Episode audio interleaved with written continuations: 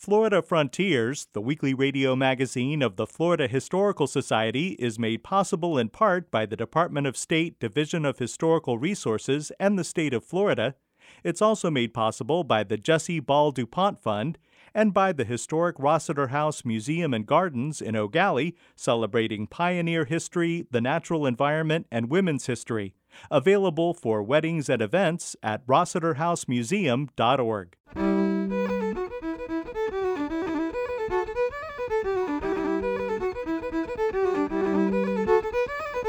This is Florida Frontiers, the weekly radio magazine of the Florida Historical Society, on the web at myfloridahistory.org.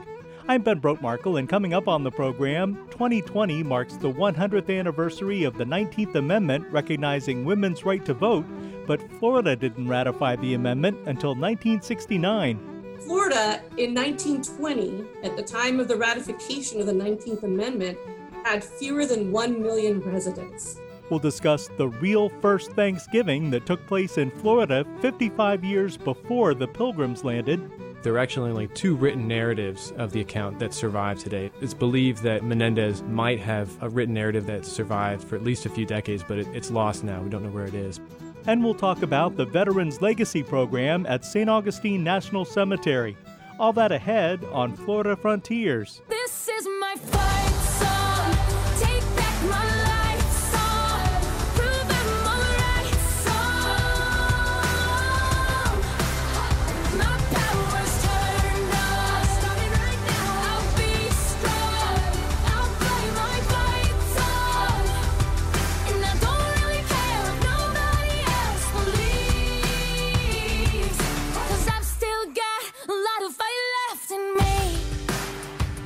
While the state of Florida would not ratify the 19th Amendment until 1969, the constitutionally guaranteed right for women to vote became federal law in 1920. Public historian and author Peggy McDonald recently participated in the panel discussion 100 Years of the 19th Amendment Florida Women Breaking Barriers as part of the Florida Historical Society virtual annual meeting and symposium. Dr. McDonald says that the idea of women's suffrage in America goes all the way back to the American Revolution. Abigail Adams in 1776 in March wrote a letter to her husband John Adams, who was working um, with the leaders of the revolution to shape the direction of the um, emergent United States. And she wrote a series of letters, but in March of 1776, she asked her husband John to remember the ladies in the new code of laws that they were certainly going to be working on. And this is the precursor to the Constitution. So, 1776, of course, we have the De- Declaration of Independence, which implicitly John uh, uh, Thomas Jefferson did not intend to include women in all of his vast writings. He never wrote about women. But uh, in 1776, the Articles of Confederation uh, were um, the guiding document that carried the United States through the revolution. And Abigail Adams reminded John Adams that uh, he should do better, right? They should do better than their, than their ancestors, and that all husbands would be tyrants if they could. So the the legal precedent for what was going on is known as coverture, and this comes from uh, English common law. So that goes back even farther to Mary Wollstonecraft. And she wrote in 1792, after Abigail Adams made her case to include women in the revolution, uh, she wrote from England that uh, the vindication of the rights of women. So the um, state of coverture, both in Europe and in the new United States, um, reduced women and their children to the status of the property of their husbands. So there was no concept, for instance, of um, uh, rape, marital rape, right? Women who, once they married, they lost all rights to property, they lost the rights to their identity legally, um, and they even lost the rights to what would happen to their children. They had no control. If the marriage ended, the children were the property of the husband. The Seneca Falls Convention in 1848 is described as the first women's rights convention. More than 300 people attended. The organizers planned an event to discuss the social, civic, and religious condition and rights of women. When we fast forward then to 1848 at Seneca Falls, um, what we see is not only a call for suffrage, that's the most famous um, uh, result of the convention, but also a challenge to coverture, a push for equality. So, in the Declaration of Sentiments that was signed by over 100 of the more than 300 men and women who attended the conference, um, it mirrors the Declaration of Independence, and women are making the case for equality to men. Um, what the precursor to the Seneca Falls Convention, however, was eight years before in 1840 when um, American and English women went to the World Anti Slavery Convention in London. So, again, 1840. And the American female delegates were not seated because American and English men refused to seat female delegates.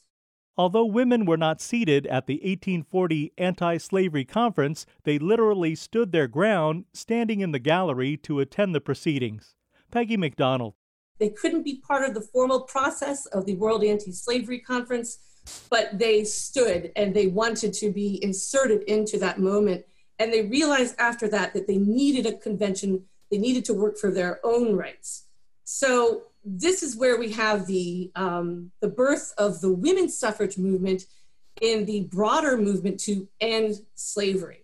However, as noble as that sounds, there's um, a long tension between white and black, male and female activists for suffrage. So, Sojourner Truth is an example of that. She was six feet tall, the same height as Frederick Douglass, mm-hmm. had a very deep voice, and had been owned by four different slave owners. And when she made her Ain't I a Woman speech, she was making the case that, first of all, slavery, often thought of as a male institution, included women and children. And secondly, that the movement for women's rights included Black women. So there was a tension from the beginning between white women working for an end to slavery and working for women's rights, but at the same time, not necessarily embracing equality for Black women. Even with the passage of the 19th Amendment in 1920, African American women, particularly in the South, faced disenfranchisement. This discrepancy was addressed with new legislation in the 1960s. Peggy McDonald explains where Florida fits into the larger narrative of the fight for women's rights. Florida in 1920, at the time of the ratification of the 19th Amendment, had fewer than 1 million residents. So it was um, the first colony, often overlooked. People look at Virginia and Massachusetts, but as historian Michael Gannon wrote, by the time Jamestown was established, St. Augustine was well into urban renewal. as, a, as a Spanish colony, Spain treated Florida as a military output post. Unlike England, they didn't bring women and children to colonize. They just wanted to protect their interests in the rest of Central and South America North America from England. So Florida was not populated in the same way as the other early colonies. And at the time of statehood, 1845, so just three years before Seneca Falls, Florida was a thriving slave state. It was, um, at the time of the Civil War, about 51% enslaved, about 51% Black, and about 49% white. And in terms of women, the women were either enslaved or they were in the position of the slave mistress or they were in some other form of agricultural work.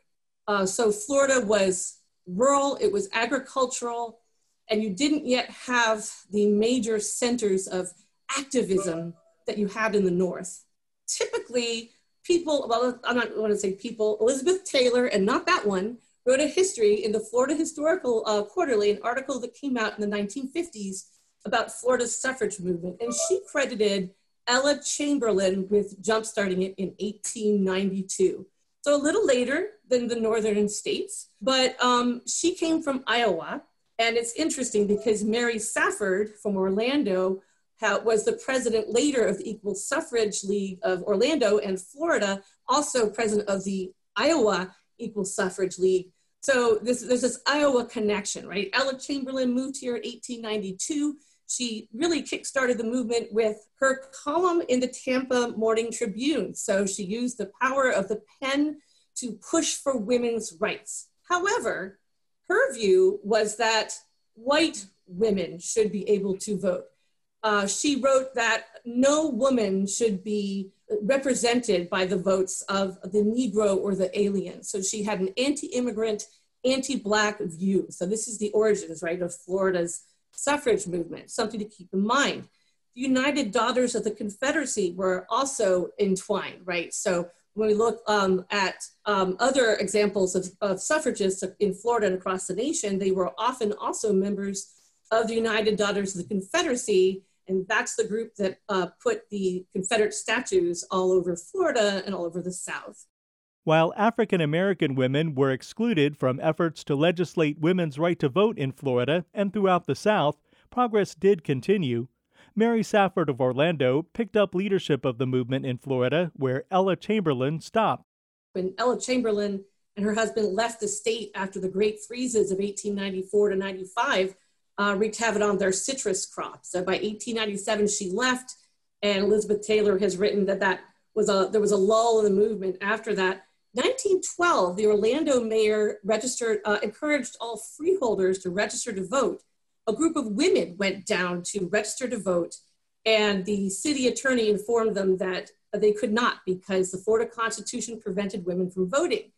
Well, this led ultimately to Mary Safford, who was an experienced suffragist in Iowa, had been a um, uni, uh, Unitarian um, uh, minister, where even to this day, if you think about it, there are not very many female ministers. Her against her her family's wishes, she became one. So she became the head of the Orlando and then the state equal suffrage league. So the focus was from the national affiliating with the national women's suffrage movement of Elizabeth Cady Stanton and Susan B. Anthony towards the Florida Equal Suffrage uh, Association. And um, so she was one person who really um, helped revive the movement. Um, one of the most famous ones for her militancy was Mary Nolan. And she's another example of someone who was affiliated with the United Daughters of the Confederacy and the suffrage movement. She was born in Virginia in 1842 and then moved to Jacksonville, which became a hotbed for suffrage activity. Um, and she was known for being arrested multiple times, uh, once for um, actually burning one of Woodrow Wilson's speeches in Washington, D.C., and she was the only Florida suffragist to have her um, imprisonment narrative published. It was published in The Suffragist in 1917. And at the same time, uh, to be in her 70s and to be uh, repeatedly abused during the, um, that night of terror, as she wrote about, um, and to be to continue, continue to be arrested was uh, notable for Florida. Mary McLeod Bethune is perhaps best known as an educator who founded what would become Bethune Cookman University in Daytona Beach. She was part of President Franklin Delano Roosevelt's Black Cabinet and was the only African American woman who helped to create the United Nations Charter as part of the U.S. delegation. Mary McLeod Bethune also fought for voting rights. Peggy McDonald. Mary McLeod Bethune, her activities are overlooked. Ida B. Wells is just starting to get attention in the national suffrage narrative for her um, refusal to march at the back of the 1913 suffrage parade in Washington, D.C. And she inserted herself between two white women and marched with the Illinois delegation. Meanwhile, in Florida and at the national level, uh, Dr. Bethune was um, instrumental in protecting not only Black women's right to vote, but also Black men's. She opened her school that became Bethune Cookman University at night to teach reading classes. And uh, that would allow Black male and female voters to, to um, pass the literacy test and vote. She went on her bicycle door to door to collect money for a poll tax fund to help Black voters pay the poll tax. And she established the Florida Federation of Colored Women's Clubs because the largest organization for women in Florida, the Florida Federation of Women's Clubs, was uh, white only, as most states uh, were segregated by race. So we really can't say enough about Mary McLeod Bethune's efforts during the suffrage movement and her work for civil rights and voting rights. May Mann Jennings was an influential woman in Florida history. She was assistant to her father, who was a state senator and state representative. She was Florida's first lady as the wife of Governor William Sherman Jennings. May Mann Jennings was also a strong advocate for women's voting rights. May Mann Jennings was president of the Florida Federation of Women's Clubs and in 1915 convinced that 10,000 member organization to support women's suffrage. And they lobbied the Florida legislature to amend the state constitution to allow women to vote and to support the 19th Amendment, known as the Susan B. Anthony Amendment, to um, have a, an amendment to the US Constitution. Tennessee became the 36th state to ratify the 19th Amendment on August 18, 1920, making the recognition of women's right to vote official. On May 13, 1969, the Florida state legislature had a symbolic vote ratifying the amendment. We spoke with public historian and author Peggy McDonald, who recently participated in the panel discussion 100 Years of the 19th Amendment Florida Women Breaking Barriers as part of the Florida Historical Society virtual annual meeting and symposium. That conversation can be seen at myfloridahistory.org slash annual meeting.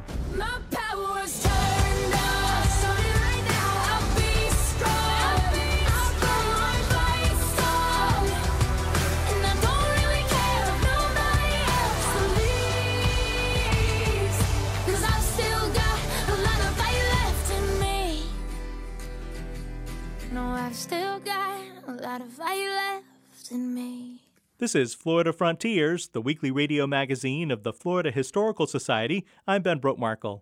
The Florida Historical Society Press publishes a variety of books about our state's diverse history and culture. You can get your Christmas shopping done early at fhspress.org. A membership in the Florida Historical Society also makes a great gift. Find out more at myfloridahistory.org.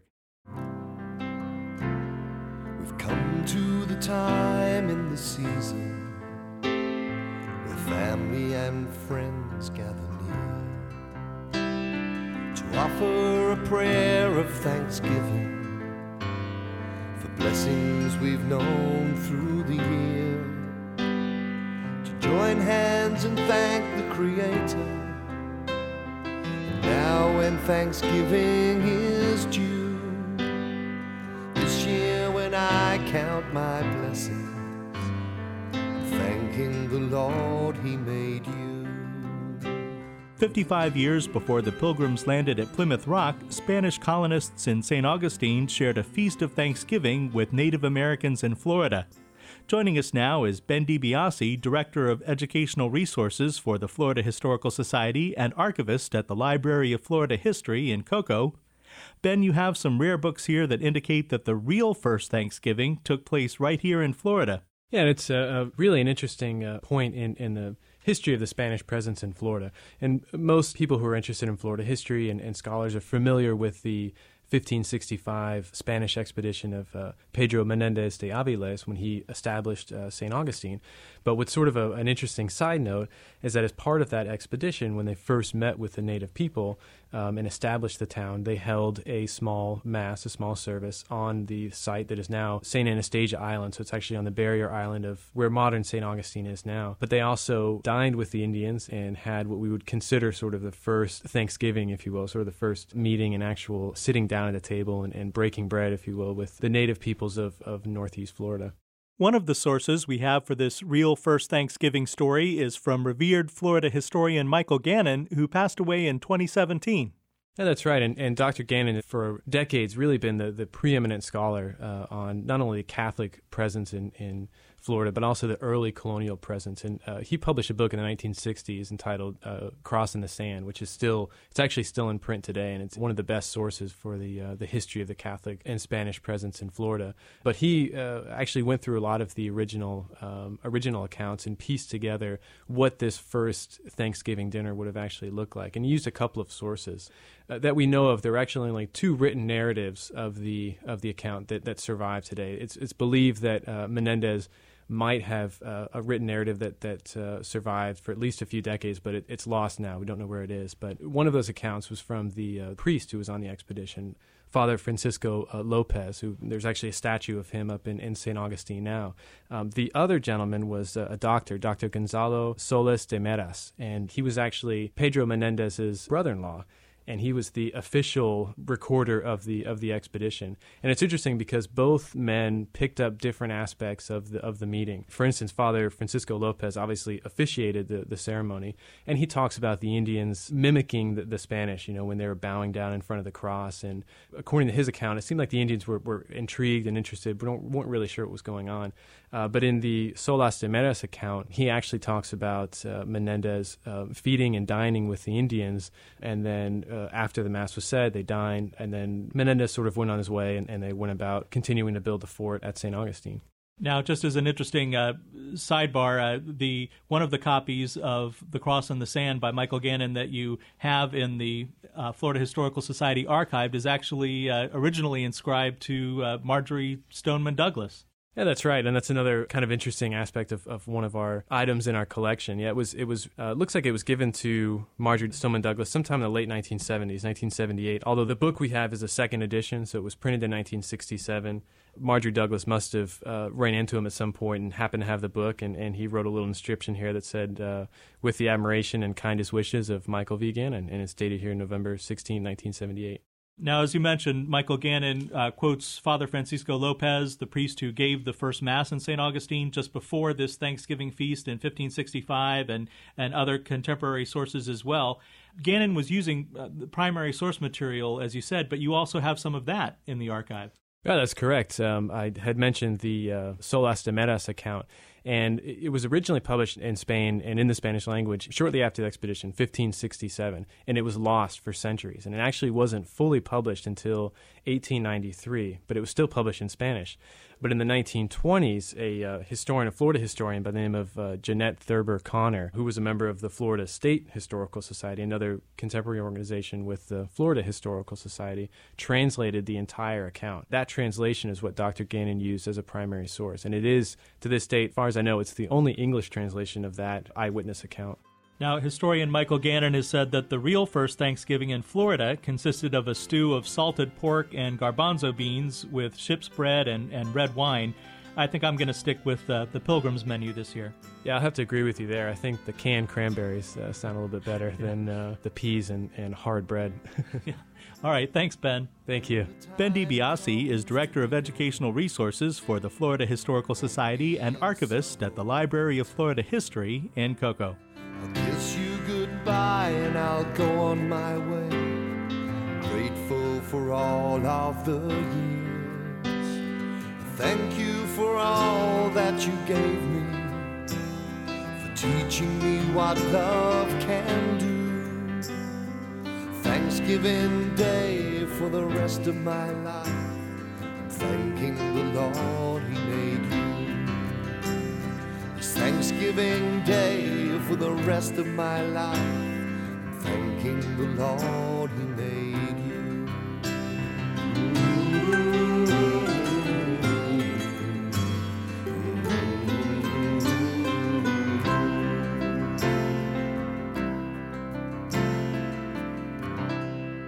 This is Florida Frontiers. November is Veterans History Month. Holly Baker is Public History Coordinator for the Florida Historical Society and manager of the Brevard Museum of History and Natural Science in Cocoa. She has this report on the work of the Veterans Legacy Program at St. Augustine National Cemetery. The History Department at the University of Central Florida recently partnered with the Department of Veterans Affairs to bring veteran stories to life through the Veterans Legacy Program. Dr. Scott French is the Director of Public History at the University of Central Florida. He told me more about the Veterans Legacy Program. The Veterans Legacy Program is an initiative of the National Cemetery Administration to connect communities to the cemeteries, the national cemeteries that were created for veterans. And they've asked us here at UCF in the history department to help them and to bring this project into classrooms, into K 12 classrooms, into our own classrooms here at UCF. And we've been exploring how to use new technology and how to improve our storytelling techniques. UCF's Veterans Legacy Program team first worked at Florida National Cemetery in Bushnell, Florida, one of 135 national cemeteries overseen by the National Cemetery Administration. They took students on a field trip to Florida National Cemetery, created an interactive website that features veteran biographies written by UCF students, and they created K 12 classroom materials about the veterans there. Now they're uncovering the stories of veterans in St. Augustine National Cemetery. Dr. Scott French.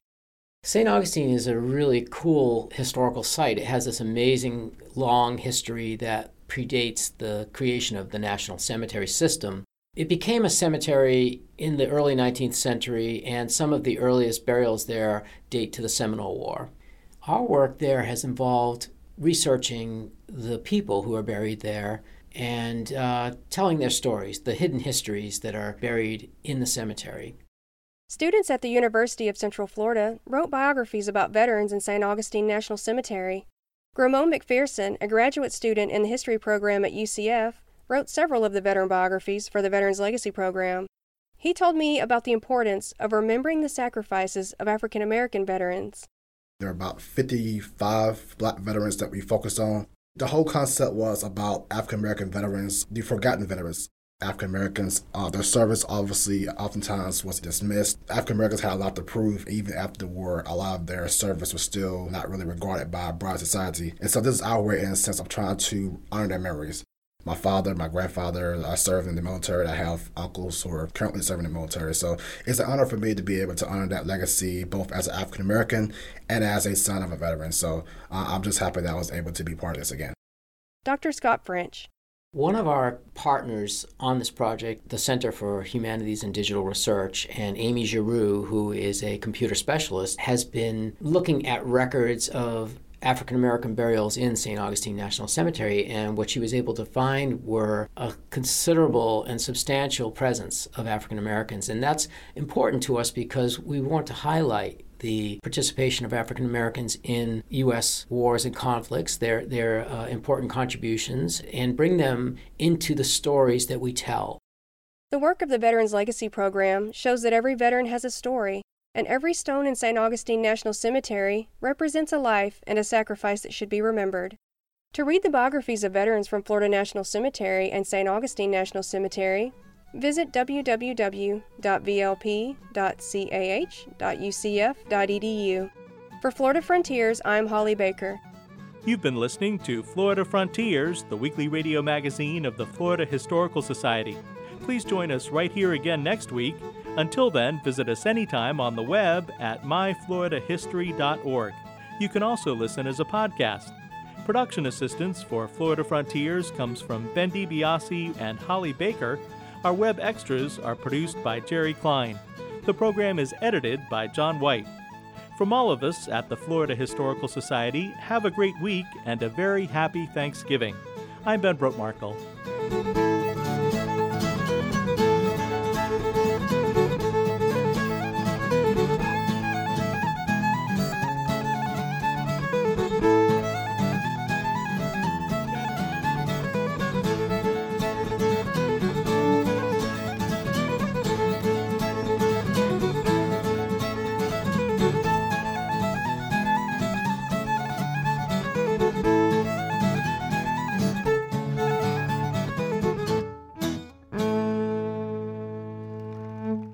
Florida Frontiers, the weekly radio magazine of the Florida Historical Society, is made possible in part by the Department of State Division of Historical Resources and the state of Florida.